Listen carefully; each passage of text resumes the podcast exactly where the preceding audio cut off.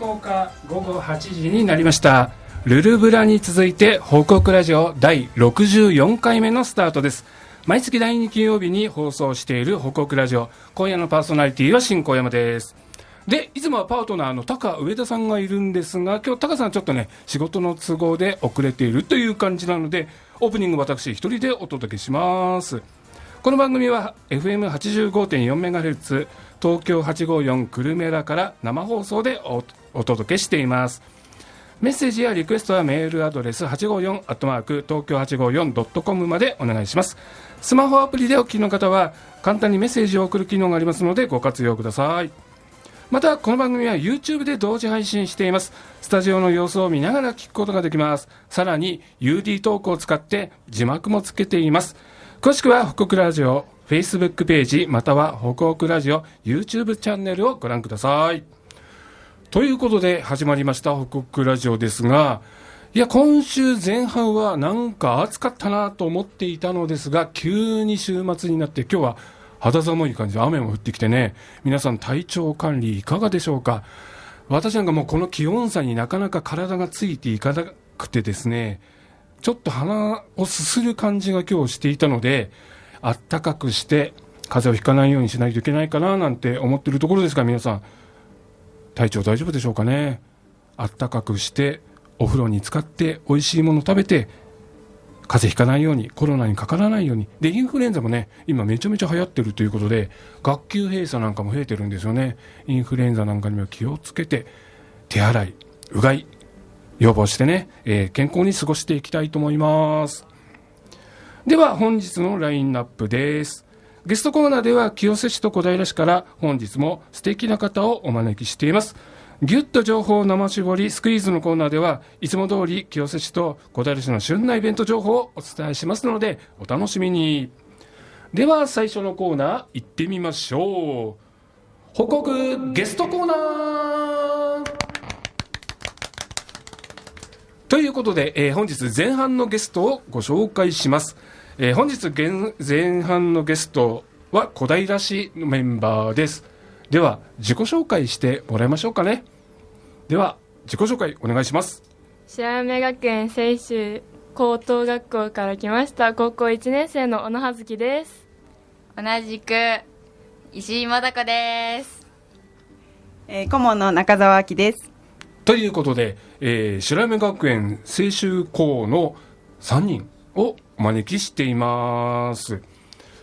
今日はね女性さんにんに囲まれてドキドキしている感じなんですけれども、で高さんもいないですからね、一人で回していくという感じになりますが、よろしくお願いします。で本日このさんにんをお招きしたのは、高校で活動している鉄道模型デザイン班のさんにんということなんですけれども、そのあたりの話を伺っていこうと思います。でははじめに、まずこの鉄道模型デザイン班、聞き慣れない名前なんですが、まずメンバーって石井さん何人ぐらいいるんですか？ごじゅうにんぐらいいます。ごじゅうにん、結構大所帯なんだね。はい。これは、えー、中学生も入ってるの？はい、中学生から高校さんねん生まででごじゅうにん。あ、じゃあ賑やかに部活っていうかやってる感じですかね。そうです。おー、いいですね。でこの鉄道模型デザイン班っていうのは、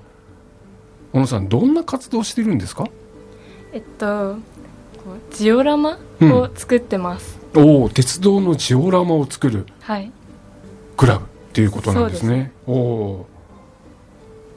ちょっとリスナーの方イメージできていないかもしれませんが、もう少しね深掘りしていきますからね。でちょっとこのいう聞き慣れない鉄道模型デザイン班なんですけれども。これ入ったきっかけっていうのは、小野さんどんなきっかけで入ったんですか？ちょっと私はちょっと特例なんですけど、おうおうおう、あの鉄道模型に入ると、うん、こうコンテストがあって、そこでなんかこうちょっと結構ね時間がかかるんですよ。そのいちにちめふつかめとか結構あったりするので、うん、まあお泊まりをするとなんかちょっと交通費が浮くよみたいな、うん、そういう噂を聞いたんですよ。そしたら、まあ、こうよく考えたら、まあ、友達とお泊まりができるんじゃないかなっていう。なるほど。ったから入りました、うん、じゃあ別にジオラマを作りたいわけじゃなくて、はい、友達とお泊まりできそうだから入っちゃうっていう、ちょっと緩い動機で入ったわけだね。はい。石井さんはどういう動機でこの鉄道向けデザイン派に入ったんですか？もともと興味があって作るっていうことに、うん、それで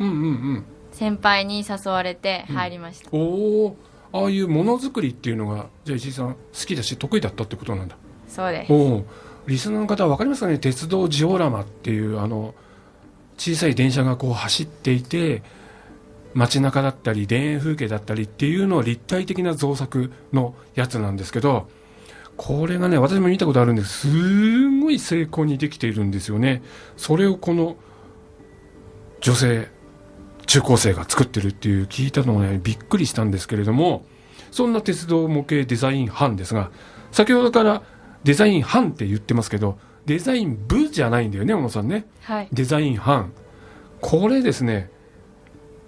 先生に聞いてみようかな、はい、デザイン班っていうのこれ部活ではないんですか？そうなんですよ。どういう位置づけのあれなんですかね。あの部活動っていうのをうちには設定していなくて、うん、あの放課後の課外活動で、はいはいはい、小学校でいうクラブみたいな感じで、なるほど、うんとななこぐらい展開してるんですよ、うん、まあ、茶道だったり、はいはいはいはい、弦楽器とか、うん、でその中の鉄道模型デザイン班っていう。えじゃあさ茶道も茶道班っていうんですか？さいや班班はなんか何ですか、美術、美術があって、うん、美術の中の鉄道模型デザイン班、美術部みたいな大きなくくりの中で絵も描いてる人もいればジオラマを作ってる人もいる、あ、はい、だから班なんですね。そうなんです、班です。ああなるほどなるほど、分かってきましただんだんな, なんでデザイン班なのかなと思ったんですけど、そういうことなんですね。じゃあクラブ活動なんだけれども、まあ、大きなくくりの中ではそういう班ということなんですね、はいはい、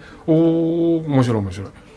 でその作った作品をコンテストに出すっていうのを先ほどあの小野さんにも教えてもらったんですけども、このコンテストっていうのは石井さんどんなコンテストなんですか？えー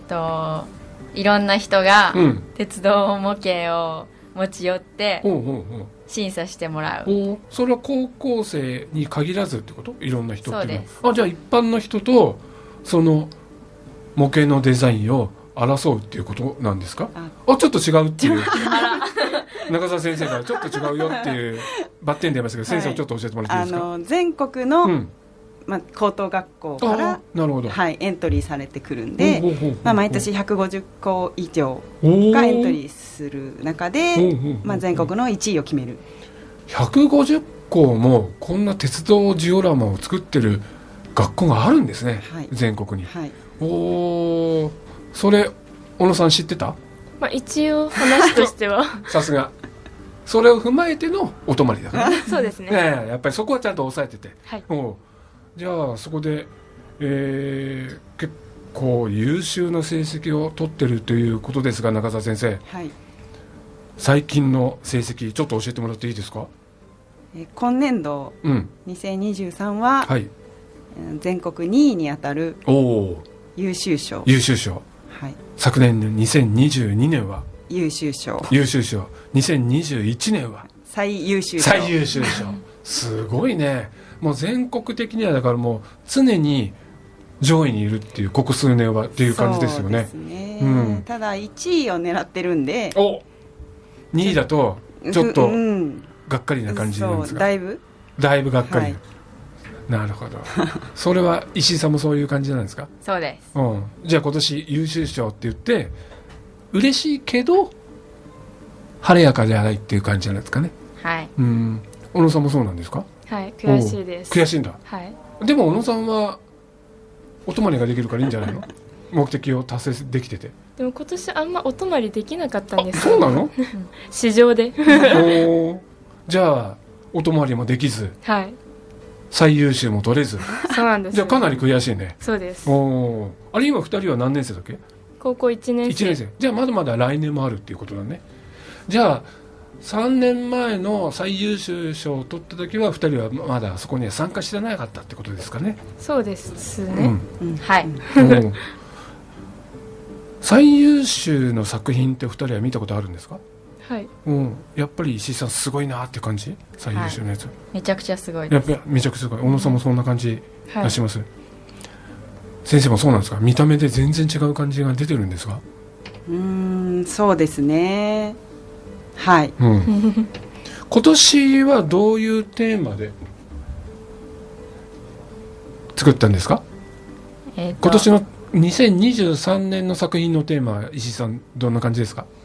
京都府美山にあるかやぶきの里っていうところを作りました、うん、おお、そのテーマを選んだのは小野さんみんなで話して決めたの？はい、あの主な主要なメンバーが高校いちねん生のちょっとなよにんごにんで、うん、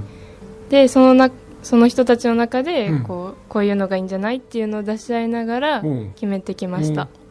うんうん。えー、かやぶき屋根の古民家みたいな、はい、そういう山里みたいなところなんですか？そうです。お、先生、そのテーマ設定を聞いた時はどう思いましたか？いや、最初白川郷をイメージしたんですよね。お、白川郷、はいはいはい、有名ですよね。そう、うん、でこう調べていったら、うん、あ、京都の美山なんだっていうのが率直な感想。なるほど。あそこの風景もいいんですよね、うん、実はあの風景の中に丸ポストがあるでしょ。でルネ小平で丸ポストの写真コンクールっていうのをやってて、毎年あそこのかやぶき屋根の前の丸ポストの作品が送られてくるので、ああこういう素敵なところがあるんだなって、僕はあの地区のことを知ってたんですけど、そこを選んだんですね。そこを選んだのは誰かが探してきたの？石井さん。そうです、うん、それを聞いた時には小野さんこれいいなって思ったの？そうですね、結構インパクトみたいな、うん、今までの作品見ると先生、あの港のとこだったりとか、うん、あと銀山温泉だったりとかっていう、うん、ちょっと街並みがこうある感じじゃないですか。それが一転して今回そういう山里っていうか、うん、いうところでやっぱり違うところにトライするっていうのは面白いテーマ設定だったんですかね。そうですね、なんかもう丸ポストは絶対に入れたいっていう、はい、なるほど丸いポストの町小平ですからね。そうそうそう、はい、それがあって、まあうんうん、絶対にそう中心に作るっていうのがあった上で、はいはい、こう調べていったら、小野さんどうぞ詳細調べて、あ、丸ポストきっかけで調べていったら美山地区に当たったっていうことなの？そうなんですか、石井さんそうなんですね石井さんが探してきたの？小平市のほらポストの数がさんじゅうろっぽんだよね、確かね。今現役で使えるのがさんじゅうにかな、使えないのも入れるとさんじゅうご、ろっぽんあるって日本一多いんだよね、はい、一時。それはえ小野さん知ってた？あ、でも日本一は分からなかったんですけど、うん、あの小平市民なんで。さすがですね。もうね、にじゅうさん区の中ではにじゅうさん区全体で丸ポストってよっつしかない。でも小平にはさんじゅっぽんも現役のがあるって言って、ね、丸いポストの街って言って売り出してるんだよね、はい、まあ聞いてる方はご存知だと思いますが、ルネ小平の前には日本一大きな丸ポストもあるっていうぐらい丸いポストを愛する街、小平市民なので、美山地区の丸ポストに着目してその街並みを選んだということで、いや、なんか素敵なテーマ設定の話が聞きましたね。でこれを決めてから作品ができるまでっていうのは、石井さんどれぐらいかかるの？さんかげつぐらい。さんかげつぐらい。さんかげつであんなの、あんな緻密なのが小野さんできちゃうんですね。できちゃうんですよ。お、だいたい毎年中澤先生そのぐらいのペースで作るんですか？そうなんですよね、うん、本当はもっといちねんかけてゆっくり作ってもらいたいんですけど、はいはい、うんうん、やっぱさんかげつぐらいでバババッと。いやー、あれさんかげつ作るなんてすごいな。今年の作品の中で石井さん一番大変だったとこってどうですか？これは小野さんにお願いしたい。いやー、小野さんどこが大変だったんですか？一番こうチャームポイント、うん、的な、あのかやぶきの里ってっていう場所のかやぶきの屋根の家があるんですけど、その屋根を担当したんですけど、私がそれを作るのが本当に大変でしたね、うん、どのあたりが大変だったの？具体的に言うと、こうリアルな感じを再現するために、うんうんうん、こう毛の量とか、うん、まあ、厚さとか質感とかもめちゃくちゃ考えて作りました。そのかやぶき屋根の材料は何で作ったの？麻紐です。麻紐、はい、なるほど。じゃあ麻紐をほどいて束にしてくっつけるみたいな、そんな感じですかね？そんな感じです。実際のところを見に行ったりもしたんですか？かやぶき屋根の本物。江戸建物園、江戸建物園、はい、小金公園のところに、ね、そ, そこに見に行って、はい、写真撮って、はい、そのリアルな感じを再現しようと、はい、お小平市内にも小平ふるさと村っていうところにもかやぶき屋根のあるんだけど知らない？かやぶき屋根があるのは知らなかったです。本当？小学校よねん生の時に小平市内の 小, 小学校はみんな社会科見学で行ったはずなんだけどな府中にもね、府中の共同の森のところにかやぶき屋根の古民家があったりするけど覚えてないかな。 で,、ね、でも江戸建物園にもありますからね、うん、そうかそうか。石井さん苦労したところないんですか？とこに石井さん何を担当したんですか？今年の作品。木、水、水、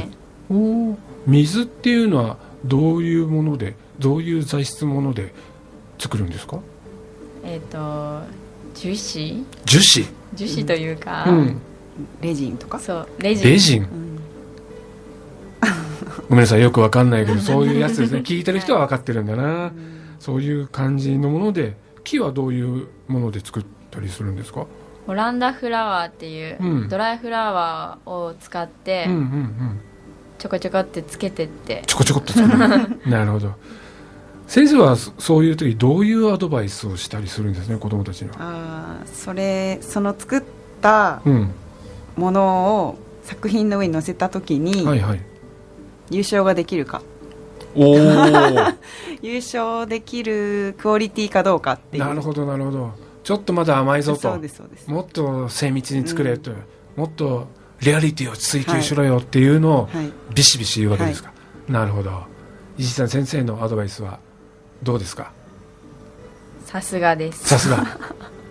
小野さん、中澤先生ぐさっとくる結構厳しく、はい、圧強めてくるはい、そうなんだ。えー、えこの部活っていうかこの活動を始めようと思ったのは中澤先生なんですか？そうですね、じゅうに、さんねんまえ。どういうきっかけでこのクラブ活動を始めようと思ったんですか？あの鉄道模型って男の子のイメージ、うん、はいはい、うん、ありますね。それを男子校の先生がこう払拭したいみたいなのがあって、うん、ディーエム が送られてきたんですよ。でその ディーエム の中にあのまあ、女の子が好きそうな、うん、ちっちゃなペーパークラフトの写真とかが入ってて、はいはいはいはい、でそれを私がもともと作ってたやつで当時中にの担任してたんですけど、うんそのまあ、クラスの子に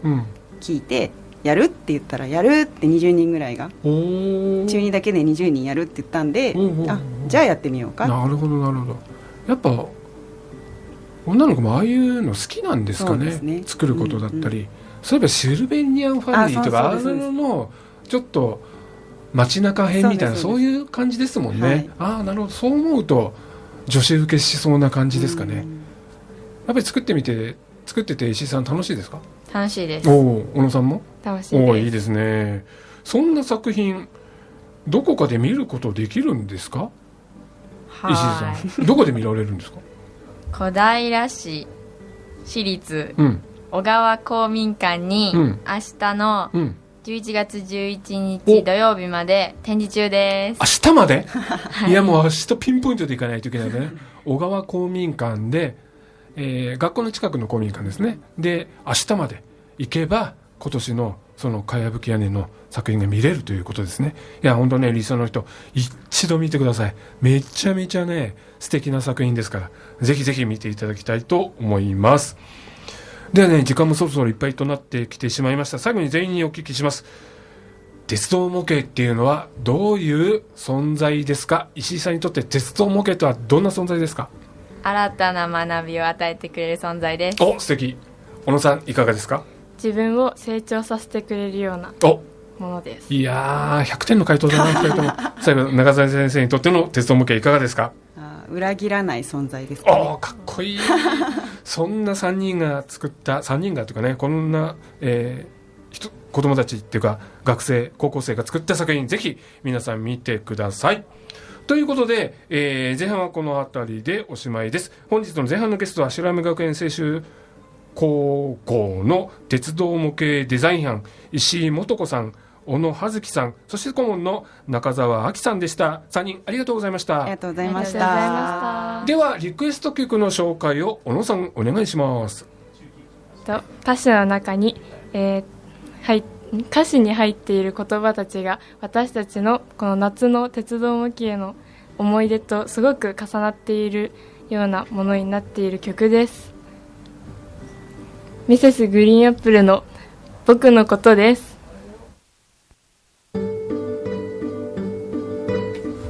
お聞きいただいているのは東京はちごーよんくるめら北北ラジオです。はい、それでは本日後半のゲストをご紹介します。清瀬育成園日だまりの里清瀬副施設長の赤川剛さんです。よろしくお願いします。よろしくお願いします。はい、ではあの赤川さん、はい、あの清瀬育成園日だまりの里ということなんですけども、あの福祉施設というふうにお伺いしていますけども、少し紹介していただけますか。あ、はい、えっとですね、えー、へいせいにじゅうきゅうねんごがつにオープンして今年でななねんめを迎える施設になります、はい、でじゅうはっさいを超える、まあ、成人 の, あの知的障害をお持ちの方々が全部でろくじゅうめい生活されています、はい、でにじゅうよじかん基本的にさんびゃくろくじゅうごにち今施設の中で生活をされるということで入所型の施設となっていま す,、えーえーすね、じゃあ住まわれているということですね。そうですね、はいはい、あとは入所者のろくじゅうめいのほかに、えー、通所でえー、じゅうめいの方が通ってきて、うん、あとは短期入所という授業もしてます。はい、はい、ですね、えー、そうすると結構大きな施設になりますよね。そうですね、はい、で母体がその施設の母体が東京都手をつなぐ育成会ということで伺っていますけども、はい、こちらどういうような団体になるんですか。はい、はい、えっとですねさんにんの障害をお持ちのお母様たちが、はい、あのしょうわにじゅうごねんに、はい、えーまあ、親の手をつなぐ親の運動というところが開始をして、まあ、お母さんたちが、えー、頑張ってずっと今まで作り上げてきた法人です、はい、で東京都内にですね全部でこうろくじゅっかしょ以上 の, あの拠点が事業所があってプラスあのグループホームとかですねあのそういうのも含むきゅうじゅっかしょ以上あるので、すごいですね、法人全体にせんにんの職員数がいるということですね。かなり高いですね、はい、すごいですね。じゃあ利用している方なんていうとだからそのもう万の単位っていうことなんですかね。そうですねちょっと数えたことないですけどそうですね、はい、まさに多いですね。でもただそういう大きな団体もしょうわにじゅうごねんにはこうさんにんで始めたということで、うん、そうですね、まさにこう戦後間もなく、うん、こう社会保障がままならない中で自分たちでっていう思いが多分込められているのかな、うん、なるほど、なるほど、はいはい、で先ほどのおっしゃってましたけど、まあ、ろくじゅうにんの方が常に暮らしてらっしゃるということで、はい、こう施設の職員さんっていうのは何人ぐらいになるんですかね。ちょっと規模がいまいちピンとこないんですけど、そうですね、あのうちのその時法人の中でも一番おそらく一番規模が大きいあの職員数でひゃくにんを超えています、はい、であの現場でこう生活利用者の方の生活支援をする職員が、まあえー、はちじゅうにんろくじゅうにん以上ですね、はい、いましてあとは間接的にいろいろあの利用者の方を支える職員がいっぱいいまして、はいまあ、事務の職員であったり、はいえーあとは看護師、はい、栄養士、あ、はいはい、作業療法士、心理士、はいまあ、理学療法士と、まあ、いろんなこう専門職の、えー、集まりでして、うん、あのなのでチームで利用者の方をあの支えていくという、はあ、いろんな方がこう、まあ、障害のある方を支えているという施設になるんですね、はいうん、そうですね、はあ、あとなんかそのケアマネさんみたいな人もいるというふうに聞きましたけどね。相談員みたいな。あ、そうですね。相談支援員も、はいはい、さんにんいまして、ねまあ、うちの利用者の方だけでなくて地域の方の障害をお持ちの方たちの相談なんかも応じています。はい。そうなんですね。まあ、それだけの、まあ、たくさんの職種の方々を、まあ、束ねる立場にあると思うんですけども、はい、副施設長というとこう日々どんなことをされてるんですか？そうですね、あの僕この仕事をつくときに事務仕事が苦手で、うん、むしろ現場でずっといたいと思ってたんですけど、はいはいはいはい、今はその真逆の形になっていましてそれはそれで楽しいんですけど、あのずっとあのいろんなこう管理的な事務仕事をやったり、うん、あのいろんな地域の会議に出たり、うん、あとは事業所だけじゃなくて法人の仕事なんかもありますし、うん、いろんな研修会企画したりとかですね、そういうことをやってるとあっという間に一日がまあ終わるという形ですね。阿川さんがこの福祉の道に進もうと思ったきっかけって何かあったんですか？はい、僕はですね、あのさっきも言いましたけどちょっと頭を使ってなんか仕事とか苦手で、うん、むしろ体を動かして、であとは自分がまあ喘息持ってたりとかしてこういろんな人のまあ助けを得ながらこう生きてきたってとこもあって、うん、なんかの、あの、まあ、人の役に立つようなで直接こう人と触れ合うような仕事がしたいなと思って、うん、あの始めたところですね。いや素晴らしいですね。素晴らしいです、うんうん、思いだけはそうですけどね大層なことはしてないですよ。はい、ただあの福祉っての現場ってものすごい大変だっていうふうに今伺っていますし、うん、実際そうだろうなと思うんですけども、はいはいはいはい、やっぱり結構こう慢性的な人手不足だったりされるんでしょうか？そうですね、あのーまあ、うち規模が大きくてひゃくにん以上いますけど、うんうん、それでも、もう慢本当に慢性的にあの人手がいなくて、うん、もう現場の職員はもう本当に必死になって毎日こう現場の支援を回してくれてるっていうところで、うんまあ、募集してもなかなか集まらなくて、うんまあ、あとは今あの男性も育児休暇取るようになって、はい、それはとてもいいことだと思うんですね、はい、なのであの職員もあの休みやすくはなってると思うんですけど、うん、その代替の職員さんが集まったりとかでもなかなかそこも難しいところありますね。はい、どうしてもこう施設の職員というと、まあ、夜勤があって泊まり込みでっていうイメージがちょっと強いんですけども、はい、皆さん別にそういう、こう職種だけではないんですよね。あ、そうですね、あのもちろん夜勤をやってもらう職員が大半ですけど、うん、あの昼間だけを支える職員もいますし、うんあのまあ、全体のどうですね、ろく割ぐらいの方は夜勤も含めた仕事をしてもらってますが、うん、残りの、まあ、私なんかも夜勤も入ってませんし、はい、あのそうはっきり言った相談支援員だったり、うん、で日中のだけを支える職員なんかもいますので、うんまあ、あのその人 の, あのライフスタイ ル, スタイルに合わせた働き方ができます、うんはい、いろんな形でも職員大募集ってことですね、うん、そうですね、本当に大募集してます、はいはい、であのそんな日だまりの里なんですけども、ただこう入所施設っていうだけじゃなくてこう地域との関わりもすごく大切にしてるっていうふうに伺っていますけれども、はい、その辺はいかがですか？はい、そうですね、そこも、まあ、入所施設僕今清瀬でさんカ所目なんですけど働くのが、うん、やっぱり入所施設ってこう自分たちからこう動いていかないとこう閉じこもどうしても閉じこもっちゃうんですよね。なので世間地域の人から見るとあの建物あんな大きい建物だけど、うんうん、中誰がいるんだろうとか、うんうんうん、あのー、よく聞かれますけど、なので自分たちからこう外に外に出ていこうっていうところで、はい、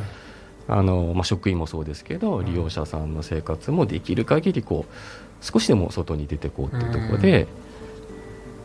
ですかね。ね、はい、やっぱり閉ざされてると中で何やってんのかなって分かりづらいです、ね、それになんかちょっと、うん恐怖感を覚えたりすることもあるので、そうやって開いてもらって、はい、中でこういう活動してるとか、はい、こういう人がいるんだよっていうふうに分かると、はい、やっぱ地域も安心ですよね。そうですね、うん、いやいや本当にそこは、うん、でなんかお手伝いできることもあるかもしれないです、うんはいうん、やっぱりこう無理解っていうのが一番こう差別の温床だったりするので、はいはいはい、こう施設の方から地域に開いていってっていうことは大事ですよね。そうですね、うん、あいい、まあ、とても素敵な対応だと思いますね。陳さん私今まですっとぼけてましたけど、はい、実はあのコロナワクチンの担当だった時に、うんはいはいはい、集団接種会場で日だまりの里の場所を借りたの場所を使わせてもらってまして、そうなんですか。その時ダメ元で打診したら、うんうん、ごふんごぐらいに折り返し電話でいいですよって言ってくれて、いやいややっぱそういうところでも、はい地域に開いたことで地域で使ってもらおうっていう思いが赤川さんあったということなんですかね。そうですね、あの私だけじゃなくて、まあ、上司も考えもありましたけど、うん、あのあとは単純に、まあ、あの時はワクチン打つのが本当に大変、うん、さんかいめで大変でしたし、はいはい、うちの利用者さんにとってもメリットが、うん、あの打ちやすくなるということでメリットがあったり、うん、あとはこの機会に地域の方に使ってもらえたら、うんうん、あのうちの施設初めてそこで日だまりさんってそうですよね、あこういうとこだったんだなっていうのを知ってもらった。なかなか看板は見てても中に入ろうとか入る機会ってないですからね。じゃあそういうワクチンっていう機会で、はい、で中入ってみて、あこういう施設なんだってじゃあ知った方がたくさんいたってことですね。多分さん、よんせんにんいたので本当に清瀬市民のにじゅうにんにひとりぐらいは日だまり行ったんじゃないかな。日だまりさんで打ってるってことなんですね、はい、かもちょっとそれぐらいかな。じゃあ結構印象深いしと思いますね。なんかしねワクチン打ったっていう印象って多分忘れないじゃないですか、ねうん、なので、はい、じゃあ、ねはい、知名度アップっていうか理解が少しは進んだかもしれないですね。そうですね、うんはい、本当にその説はありがとうございます。こちらこそありがとうございます、はいまあ、そんなあの日だまりの里なんですけども、はいまあ、それこそ地域に開かれたイベントとして、はいまあ、明日日だまりマルシェというものを開催すると聞いたんですけども、はい、ちょっと概要を教えていただけますか、うんあはいえー、と今回でです、今年年に一度 の, あのうちの施設の中では一大イベントでして、うん、あのごかいめを迎えるイベントになります。で地域の方に日だまりを知ってもらおうということで、うん、あのなんでしょううちの、まあうん、なんていうのかねイベントをお祭り的な感じで捉えてもらえると分かりやすいかもしれませんけど、はいうん、あのうちの野菜販売野菜レタスを売ったりクッキー売ったりとかですね、うん、あと利用者さんのアートの作品、うん、あの見てもらったりとか、あとキッズスペースなんかもありますので、うん、手作りのこう滑り台なんかも今、うん、今日昨日からずっとこう最近ずっとの現場の職員が一生懸命作ってですね、うんうん、今日もう本当は僕なんか来るよりあのイベント担当の職員がここに来た方が良かったんですけど、うんあのー、明日の準備も今、うんうんね、この裏でやってたりするので、うん、ちょっと今日は申し訳ないですけど私が来させてもらったんですが、今日雨でちょっと準備も大変でしたね。そうですね、なんで、うん、あの明日の朝、うん、逆に今日できなかったことは明日の朝やろうということで、はい、私も去年行ったんですけども本当にこう、まあ、手作りの温かいこう場所作りされていて、その別にその障害者福祉の云々とかって全く関係なく、うん、地域の人があのフラッと行ってもこういい一日過ごせるようなイベント で, あ そ, うで す, あそれはいいですね。すごくこう本当に日だまりっていう施設の通りのなんか印象を受けましたね、うん、なるほど、はいまあ、あのこの日だまりマルシェなんですけども、はい、こう入所されてたり通所されている、まあ、利用者さんもこう準備とか当日参加するような感じなんですか。そうですね、あのー、通所している利用者さんなんかは実際、あのー、明日の、ま、マルシェの中のイベントで、あのー、演奏とか舞台に出る利用者さんもいますし、その方なんか今日僕も昼間しゃべりましたけど、うん、すごい明日のことやっぱ楽しみにしてて、あのー、本人もこのごかい繰り返しやってきた中で、あとそのお母さんたちも多分楽しみにしてると思いますし、なので利用者の方と一緒に作り上げていくっていうイベントではあります。あ、いいですね、はいうん、ちょっとこう学祭じゃないですけど、うんうんうん、ちょっとそういうこう楽しみみたいな、そういう文化祭的な、文化祭的なノリがあるわけですね、はいうん、あるんですよね。なるほどなるほど、そういう楽しみって大事ですよね、うん、そうですね、うん、なので、まあ、コロナもありましたけどなかなかそういう楽しいイベントが、うんうん、施設は中止中止とか、うんまあ、規模縮小みたいな感じで、はいはいはい、でしたけど、まあ、ようやくここに来て、うん、あのうちだけじゃないですけどね、うん、あの他の福祉施設さんなんかも、うんあのうん、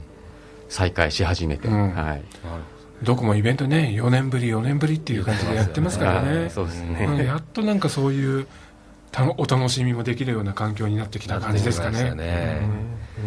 でそうですね、まあ、福祉施設長という立場で赤川さんここ関わられていると思うんですけども、はい、ちょっと私個人的に聞いてみたいのが、清瀬ってあの福祉とか医療の街ってすごく言われてると思うんですけども、うんうんうんうん、実際にそういった分野で働かれている方にとって、はい、清瀬って街どういう印象を持たれてますか。そうですね、まあ、あのー、いいイベント課題もあると思うんですけど、はいはい、とってもあの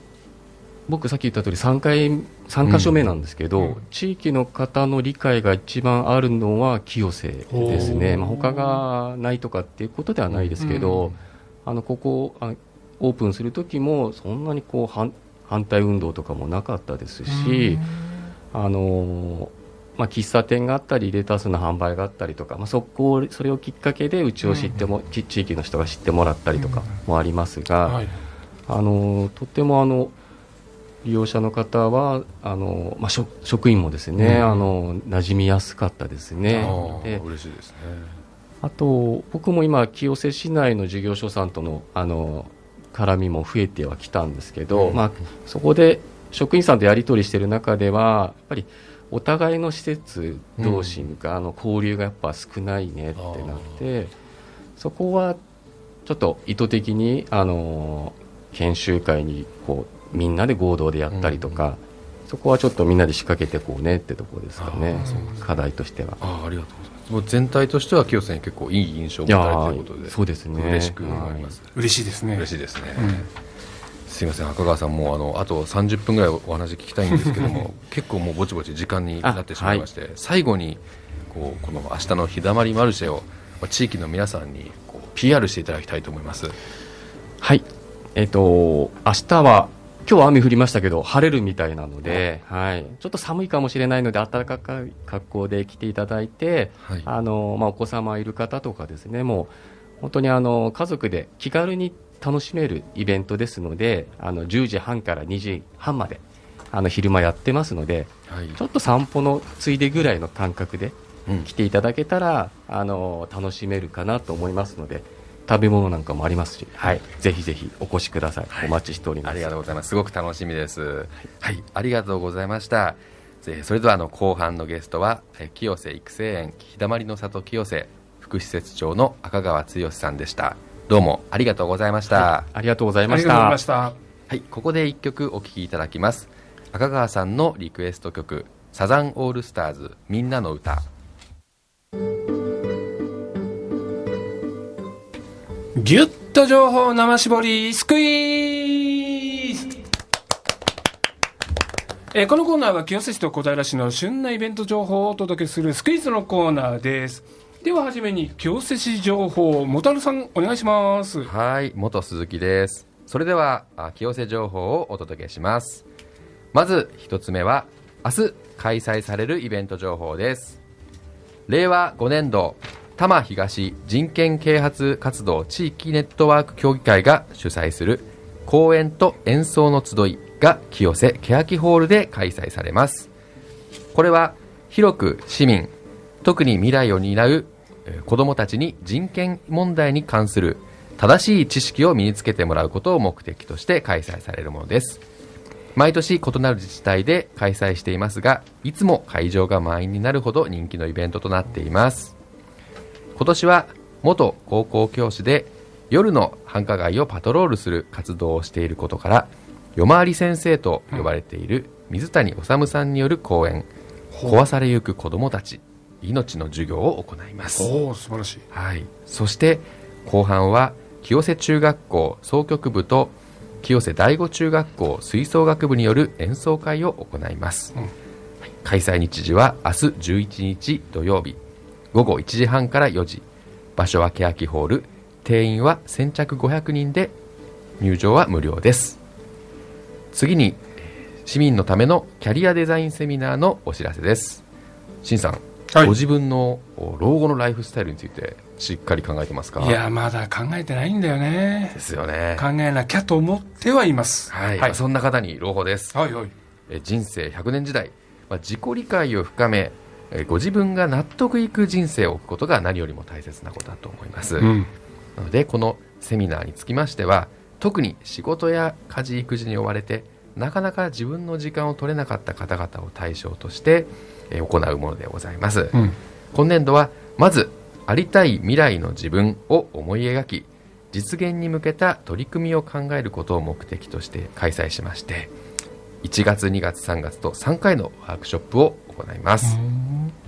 そして来年度にはフォローアップとして市内福祉施設や市民活動団体でのボランティア活動にも参加していただきまして、自分らしく生き生き暮らす力について学ぶこととなります。講師は清瀬市出身のキャリア開発アドバイザーである岩, 岩崎玲子さんで、この方は清瀬市小鳥羽でも講師として活躍していただいています。なおこのデザインキャリアデザインセミナーは前回、えー、参加費は無料となっています。お無料、はい、ただ中長期的な事業となっておりますので、ちょっとここでは紹介しきれないことたくさんありますので、うん、ちょっとでも興味があるなという方は市民協働課協働係にお問い合わせください。はい、おそらくあの準レギュラーのマイティさんが電話に出て、マイティさんが、はい、電話に出てくれるのね、はい、ああ改めて詳しくご案内があるかと思います。はいはい、はい、えー、以上清瀬情報に項でした。はい、ありがとうございます。では続いて小平情報です。小平、小平情報は前半のゲスト白梅学園のお二人にお届けしてもらいます。では最初小野さんお願いします。小平情報一つ目は小平市産業祭りの情報です。明日じゅういちがつじゅういちにち土曜日とあさってじゅうににち日曜日のふつかかん、小平市役所立体駐車場周辺でだいさんじゅうさんかい小平市産業祭りが開催されます。小平市内の産業がん産業が一堂に会する小平市産業祭りは、コロナ禍の影響で昨年は模擬店による出店やグルメコンテストが実施できませんでしたが、今年は見事復活するほか、農産物の販売も同一会場で行われる予定で、文字通りよねんぶりの本格開催となります。会場では商工業者や農業者の模擬店の出店、野菜の宝船、学童農園の成果発表、農畜産物、植木、夏季の品評会があるほか、明日じゅういちにち土曜日ごぜんじゅうじからのオープニングセレモニーには、小平市観光まちづくり大使で東京にせんにじゅうオリンピック体操女子種目別床銅メダリストの村上舞さんと、元 エフシー 東京の選手で現在はスカウトを務めている吉本和則さんにお越しいただく予定です。小平市内のお店の商品や農産物が集まる年に一度の盛大なイベントだいさんじゅうさんかい小平市産業祭りは、明日じゅういちがつじゅういちにち土曜日とあさってじゅうににち日曜日のふつかかん、小平市役所立体駐車場周辺で両日ともごぜんじゅうじからごごさんじまで開催されます。駐車場はありませんのでご注意ください。この週末小平の秋の風物詩にぜひ足をお運びください。はい、ありがとうございます。では続いて石井さんお願いします。続いて小平市情報ふたつめはルネ小平情報です。今, 今年にせんにじゅうさんねんに開館さんじゅっしゅうねんを迎えたルネ小平では、じゅういちがつにじゅうさんにち木曜日祝日にルネ小平ランチタイムコンサート、東京吹奏楽団ブラスクインテッドが送る華麗なる金管ごじゅう奏のし調べをお届けします。ごひゃくえんでいちじかん名曲をお楽しみいただける人気シリーズのランチタイムコンサートは、普段は平日のお昼に開催することが多いのですが、今回は祝日に行われます。出演は東京吹奏楽団のトランペットふたりとホルン、トロンボーン、チューブの金管ごじゅう奏、東京吹奏楽団ブラスクインテッドとパーカッションのろくにんでお届けします。東京吹奏楽団はせんきゅうひゃくろくじゅうさんねんにプロの演奏をプロの吹奏楽団として設立され、以来定期演奏会をはじめ全国各地の学校の、えー、と音楽鑑賞教室などの演奏活動を続け、通称東吹の愛称で広く親しまれている楽団で、先月じゅうがつと今月じゅういちがつには小平市内の小学校ななこうと小平市立青空福祉センターに出前コンサートとしても訪問します。ルネ小平ランチタイムコンサート、東京吹奏楽団ブラスクインテッドが送る華麗なる金管ごじゅう奏の調べは全席指定席でチケット絶賛発売中です。詳しくはルネ小平ホームページをご覧ください。芸術の秋、音楽の秋の祝日はルネ小平でお楽しみください。以上小平情報でした。はい、以上情報生絞りスクイズのコーナーでした。ではここでね、メッセージが来ているのでご紹介しましょう。ラジオネーム宮崎のラン&チムチム、チムチムさん、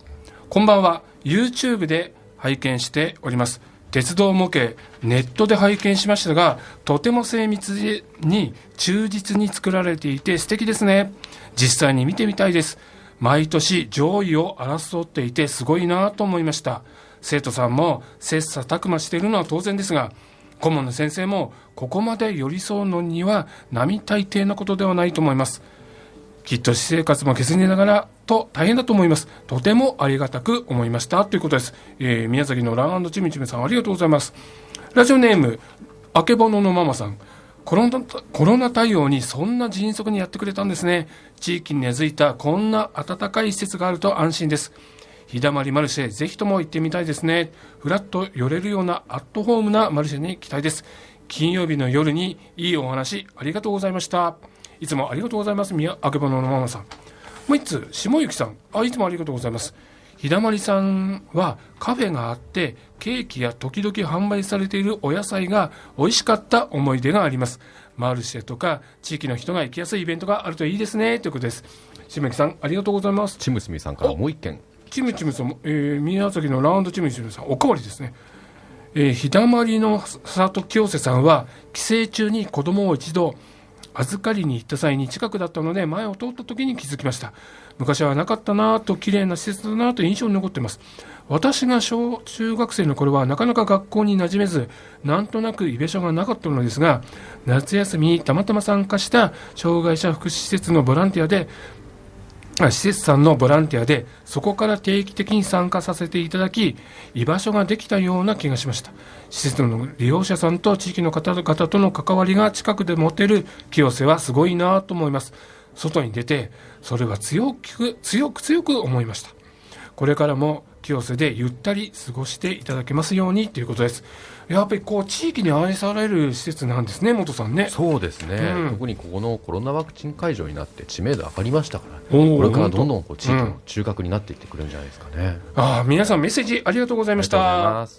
ということで番組そろそろエンディングです。でエンディング、えー、白目のふたりいますので感想を聞いてみたいと思います。石井さん、今日ラジオ出演してみていかがだったですか？初めてのラジオでちょっとだけ緊張したんですけど、うん、なんか楽しかったです。あ、よかったです。小野さん、いかがですか？ドキドキワクワクでしたけど、本当最後には本当に楽しい気持ちで終われてよかったです。嬉しいです。またなんかね、機会があったら来ていただきたいと思います。ふたりありがとうございました。ありがとうございました。では北北ラジオ、そろそろお別れの時間です。パーソナリティは新高山元鈴木、 YouTube、 ユーディー トーク配信は慶明、ミキサーは入間の西安、ディレクターは高橋康でお送りしました。次回の放送はじゅうにがつようか金曜日ごごはちじからです。お聞き逃しのないように。では今夜はこの辺で、この後はアートマイのスクリーンショットです。引き続き東京はちごーよんクルメラでお楽しみください。では良い週末を、バイバーイ。